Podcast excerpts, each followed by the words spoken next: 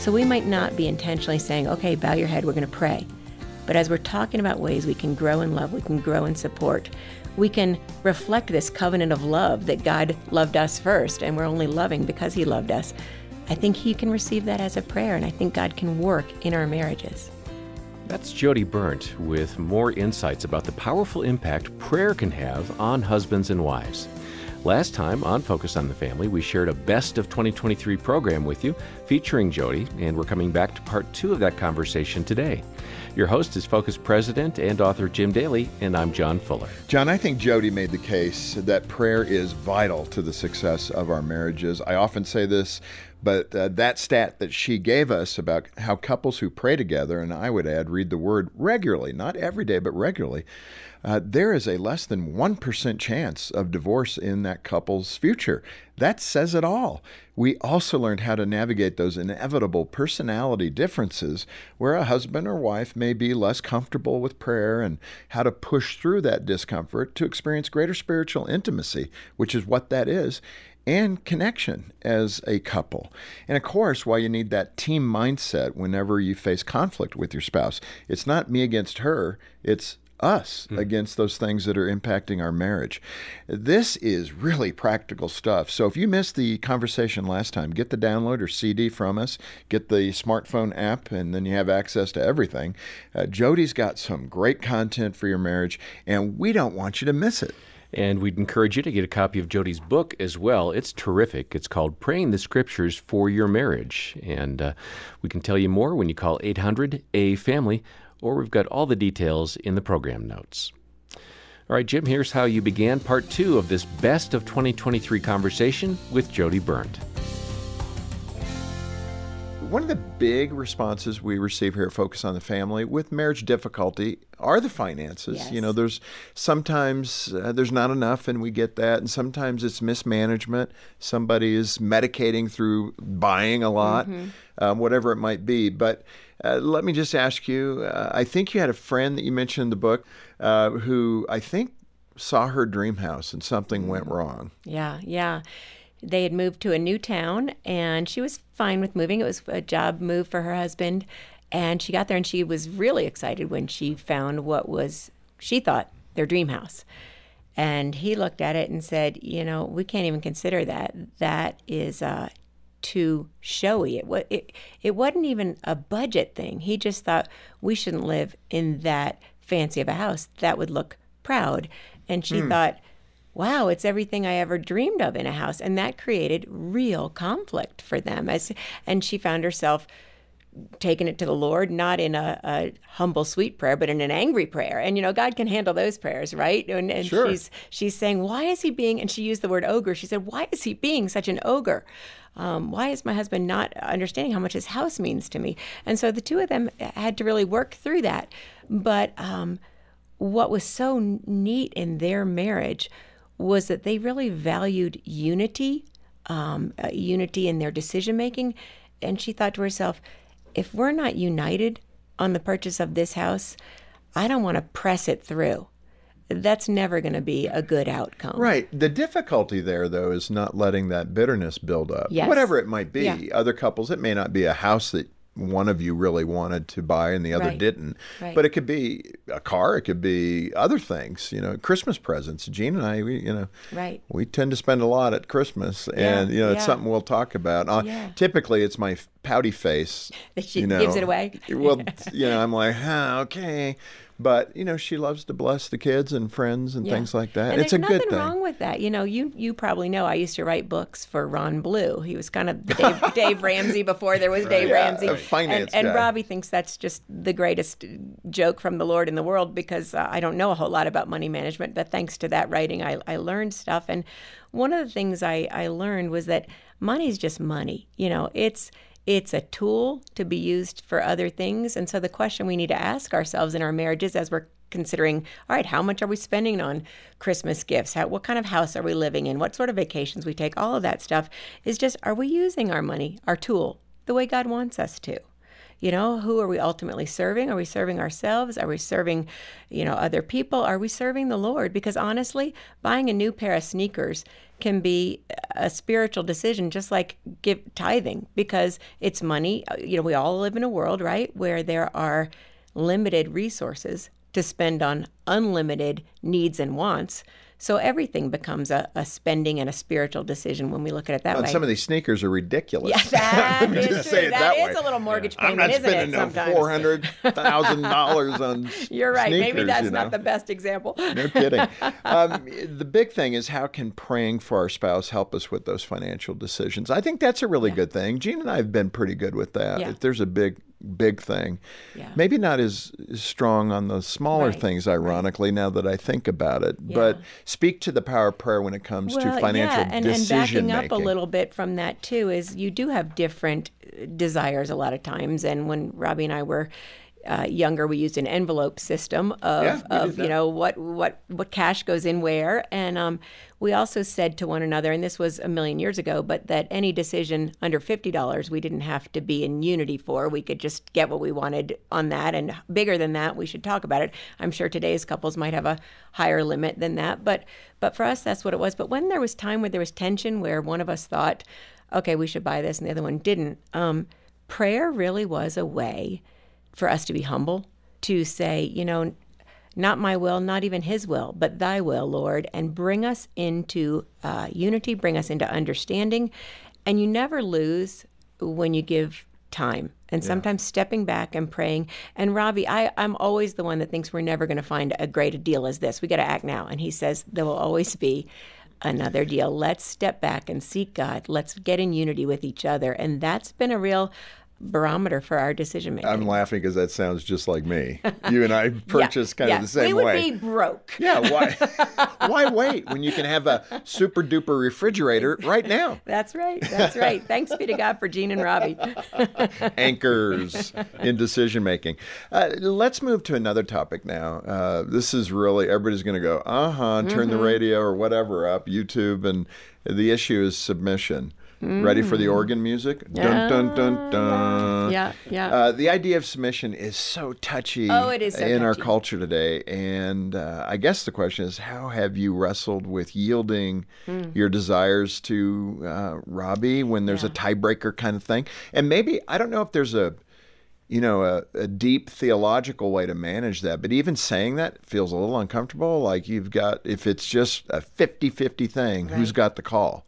Wow. And is Well- it that simple? Well, you know, for us, um, and I, I agree with you, that is a lightning rod word. And a lot of times people read that Ephesians 5 passage, which, you know, is the classic New Testament passage on husbands and wives and how we are to live. And people will start with that verse 22 saying, Wives, you know, submit to your husbands. I think we need to back it way up to the beginning of that chapter. And this has been the thing that has come in working on this book, the thing that has come so alive to me is the gift that we have when we walk in love, Ephesians 5 2, giving ourselves up for one another, just like Christ gave himself up for us.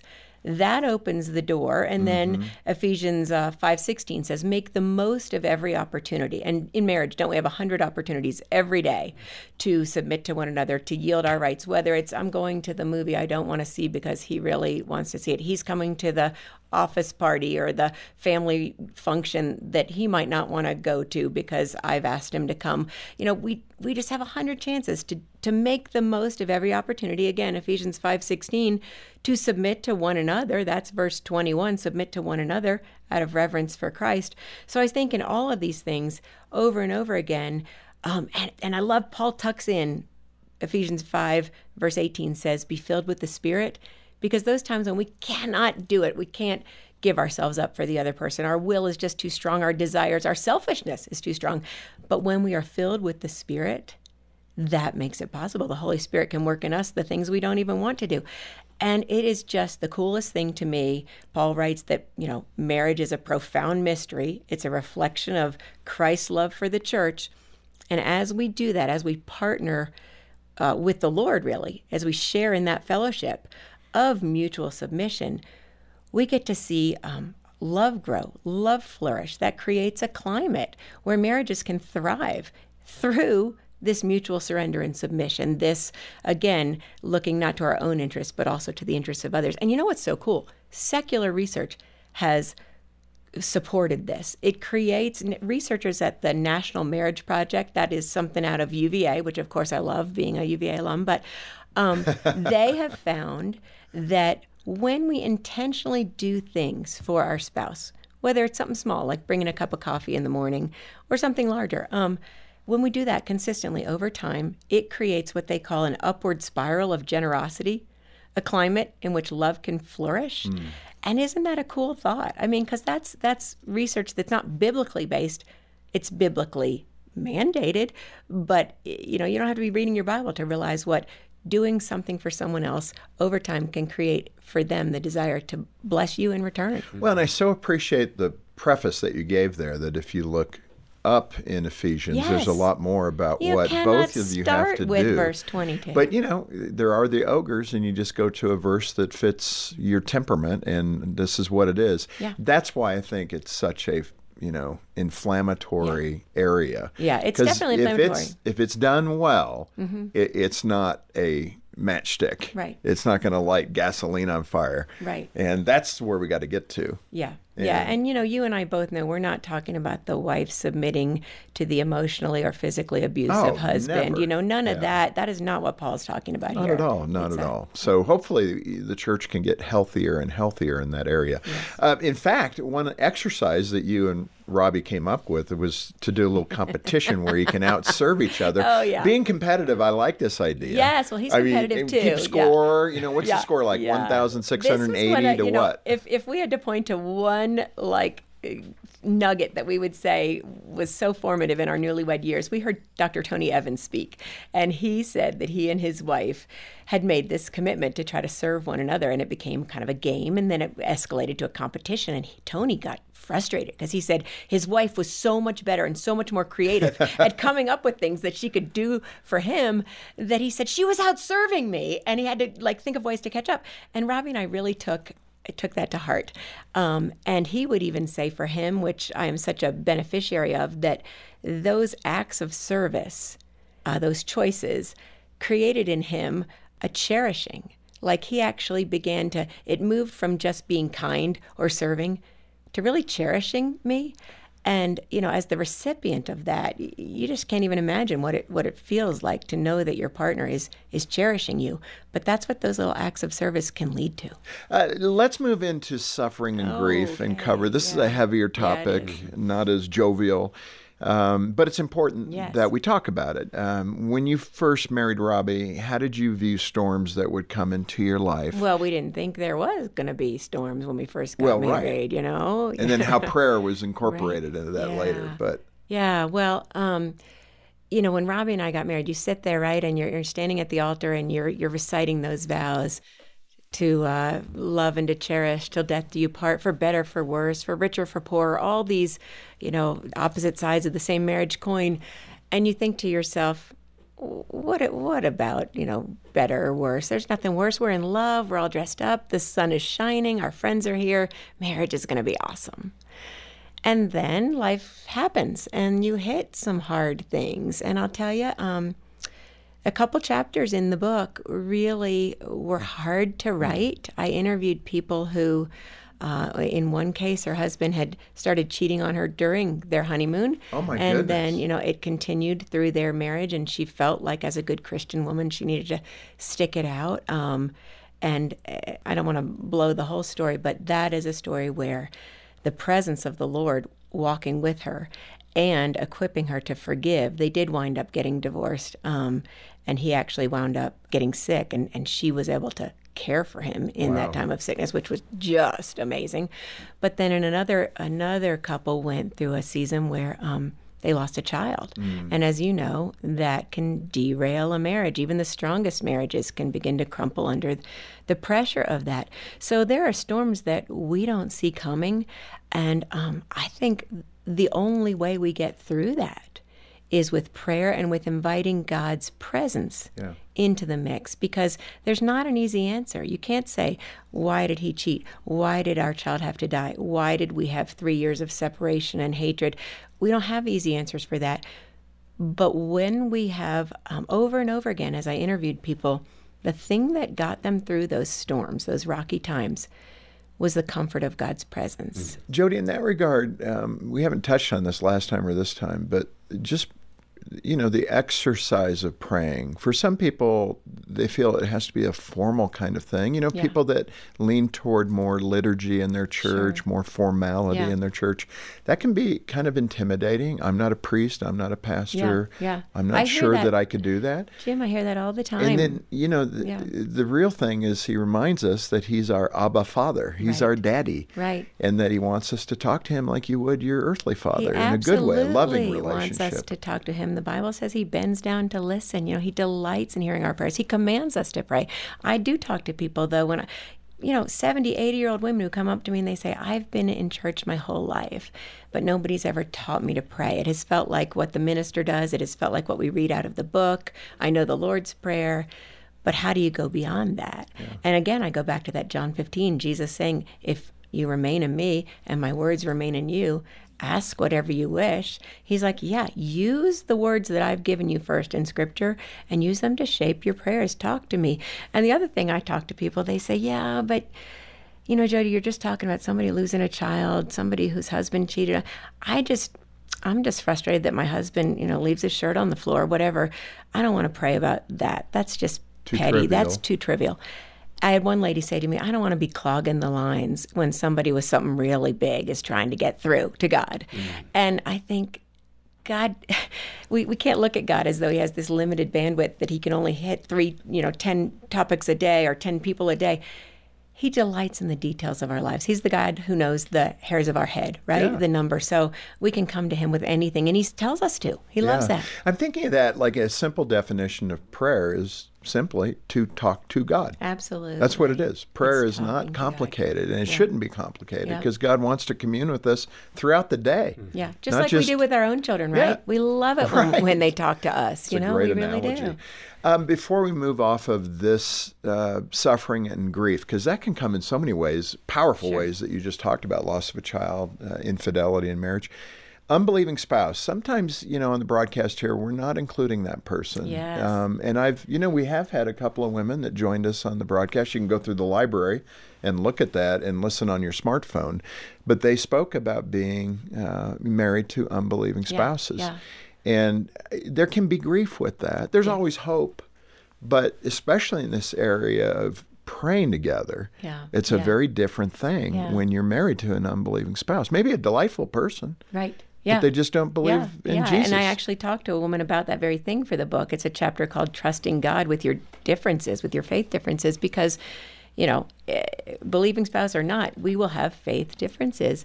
But if your spouse isn't a believer, and again, I mean, it can move into the almost funny sometimes, and it's not funny. But I interviewed one gal who was like, I bought my husband a Bible with his monogram on it. I got him a devotional that had a golfer on the cover because he likes to golf. I left the email addresses, you know, for all the men in our church that I thought he should be friends with around. You know, tr- these uh, wives, and we wives do this. We want to create the greenhouse environment in which we think our our husband's faith can flourish. And then, you know, finally, this lady, you know, she didn't drink. Her husband loved to have a bourbon at night. All everything she looked at in his faith seemed to be like he was on the JV and she was the varsity, and, and she didn't like that. And finally, one day he looked at her and he said, Why do you think your relationship with God is so much better than mine? And she said, You know, that really stopped her in her tracks because she thought to herself, um, It's kind of arrogant of me to assume that my way of worship, my way of knowing the Lord, my way of praying is right and my husband's is wrong. Now, in her case, he was a believer. He just wasn't uh, a believer of, of her exact stripe and maybe as not as spiritually mature. But I think whether your spouse is a believer and isn't praying the way you want, or they're an unbeliever, over and over again we see in scripture verses like in Romans where it says that God's kindness leads us to repentance. And so often we can look at our spouse and we can be saying, Holy Spirit, convict him, or I want to I want to argue him into it we're not going to win our spouse with conviction and argument. We're going to win with love and with kindness, mm-hmm. you right. know, and, and with winning them it's so that true. way. And the same application is there for parenting. I mean, uh, so often yeah. if you're fearful and in your high control mode, you have the potential, especially with your teenagers, to kind of push them in the the very direction you don't mm-hmm. want them to go yeah. because yeah. you're and it, it's similar to what you were just saying yeah. if you're going to argue him right, or her right. into something right. Well try that with a 14 15 year old you're going to argue them into doing their things absolutely. You know we know that proverbs 18 i think it's verse 21 words kill words give life. They're poison or fruit. You choose. And as we want to speak these life-giving words in our marriages just like as you're saying with a teenager with a child you know when you're saying hey i love the way you did this that you watch a child blossom in that whereas when you criticize it, they kind of shrink up and it's the same with our marriages we want to affirm the good things we see in how, our spouses how does prayer again with your spouse how does that affect your kids and how do you include your kids in Yeah. praying you know at a little age it's Yeah. pretty obvious Right. but as they get older they may have less interest and they're on their own journey now Yeah. How did you and robbie work in the kids to prayer time Well, you know, it, it, I'd love to say we had these fabulous family devotions where everyone came with their Bible and we sat for half an hour. And there was angelic No. music playing. Yeah, I would love to say that. No, it was more like we would hear the bus coming up the street to the cul-de-sac, and you could hear the up the hill, and someone would yell "bus," and we'd gather at, gather at the front door and you know have a quick chaos. yeah, we'd have you know somebody's looking for their permission slip, their shoe, whatever, and we would just take a moment there to just speak a prayer over them as they walked out the door. You know, maybe it might be, uh, "Let your presence go with them today, Lord," or "Fill them with joy." Any of those things. Be, let them be a blessing, and it might be as something as short as that. Then as they as they got older and could be a little more responsible, we might say, "Hey, come to the breakfast table. You know, we're going to have 5 minutes. We're going to consider this passage or this verse or this little, you know, devotional book, whatever it is." But in terms of our own marriage, um, I think it really created for our children um, a sense of security and a sense of stability to see us prioritizing prayer again, even if it was just for a few minutes. And that might mean that the kids' needs had to wait. And I think there is something kind of magical in parenting when you put your kids on hold for a time so that you can focus on one another, so that you can have that spiritual intimacy with the Lord. We might worry that, oh no, they're going to feel ignored, they're going to feel left out, they're going to feel neglected. And what science is showing is that that actually creates a stable and secure family environment because the kids feel secure saying, wow, mom and dad love each other. And not only that, but they may be fallible because they're human and our kids know we're fallible, but they have a higher power and authority that they can tap into. So they see that, that we are, you know, we know we don't have all the answers. And when they see us looking to the Lord for those answers, that creates a framework and a structure in which their own spiritual lives can flourish. Right. Um, in that context, um, leaving that lasting legacy, the broad Mm. paintbrush stroke of that, when you and Robbie look back now, your kids are older. Um, what kind of legacy does praying with your spouse leave for your family? Well, you know, God's word never comes back empty, Isaiah 55 says. It always accomplishes the purposes for which it is sent. And I think that there will be answers that we don't even see unfold as they continue to unfold over time. Um, and another thing, Jim, we didn't really talk about, but I want our kids to know God is fun. I want them to know prayer is fun. You know, Yeah. we, we can put it in this box like it's our holy side. And and in the book, we start each chapter uh, with a joke instead of with a prayer verse, just because because I want to I want to lighten up. There's like you started uh, yesterday's show saying you know prayer is work and marriage is work and things are work, and yeah, we all know we have to work at marriage, all that. But it's also fun, and and I just want to let everyone know who's listening. You know, this is a joy and a delight. It's meant to. It's meant to be that. That was such a great conversation with Jodie Berndt, and I am so glad it was one of our most popular programs this year. She is a good friend, and she is the real deal behind the microphone and in person. Uh, we want you to know that it doesn't matter when you start praying as a couple. Just pray. Whether you're newlyweds or have been married for decades, uh, the time to start praying together is now. Make that decision today and see how the Lord will bless your relationship. You will feel closer. I guarantee it. Uh, one tool that can help is Jodie's terrific book, Praying the Scriptures for Your Marriage. And let's make it easy. Send a gift of any amount, and we'll send you a copy of that book as our way of saying thanks for being involved in the ministry and being a partner in this ministry. Uh, here's a bonus we'll throw your way as well. We'll also include the prayer cards that Jodie mentioned in the program today. These are bite sized portions of Scripture that you can take with you wherever you go. Yeah, they're really wonderful little cards. And uh, so donate today and get the book and the cards when you call 800, the letter A in the word family. 800 232 6459 or donate and get those resources. We've got all the details in the show notes. And let me speak to the folks that have not uh, contributed before. Um, it sometimes can feel a little uncomfortable, but really we're doing this together. I think God's economy, when you donate to Focus a little bit or a lot, um, that accrues to your account in heaven. And what I'm so excited about is that uh, the challenge, let's just say today, uh, go ahead and get the latte. We often talk about swapping out a latte, but get the latte. Don't deprive yourself. But if you could send $5 to focus on the family, and if we have thousands of people who have not donated before doing that, we can impact more couples in 2024. Uh, the research shows that about 1% of the listeners listening right now will support the ministry. That gives us a lot of room for growth. Let's double it 2%, 3%. Think how many people we could help together if we could do that. And again, our number is 800 A Family, or you can donate uh, by clicking the link in the show notes. Well, we hope you have a good weekend. And uh, coming up on Monday, we have an inspirational message from Joe Dallas about how God rescued him from homosexuality. I had been born again. I had been filled with the Spirit. I loved the Lord, but I had temptations. And I thought the presence of those temptations meant there was something foundationally wrong with me. On behalf of Jim Daly and the entire team, thanks for joining us today for Focus on the Family. I'm John Fuller, inviting you back as we once again help you and your family thrive in Christ.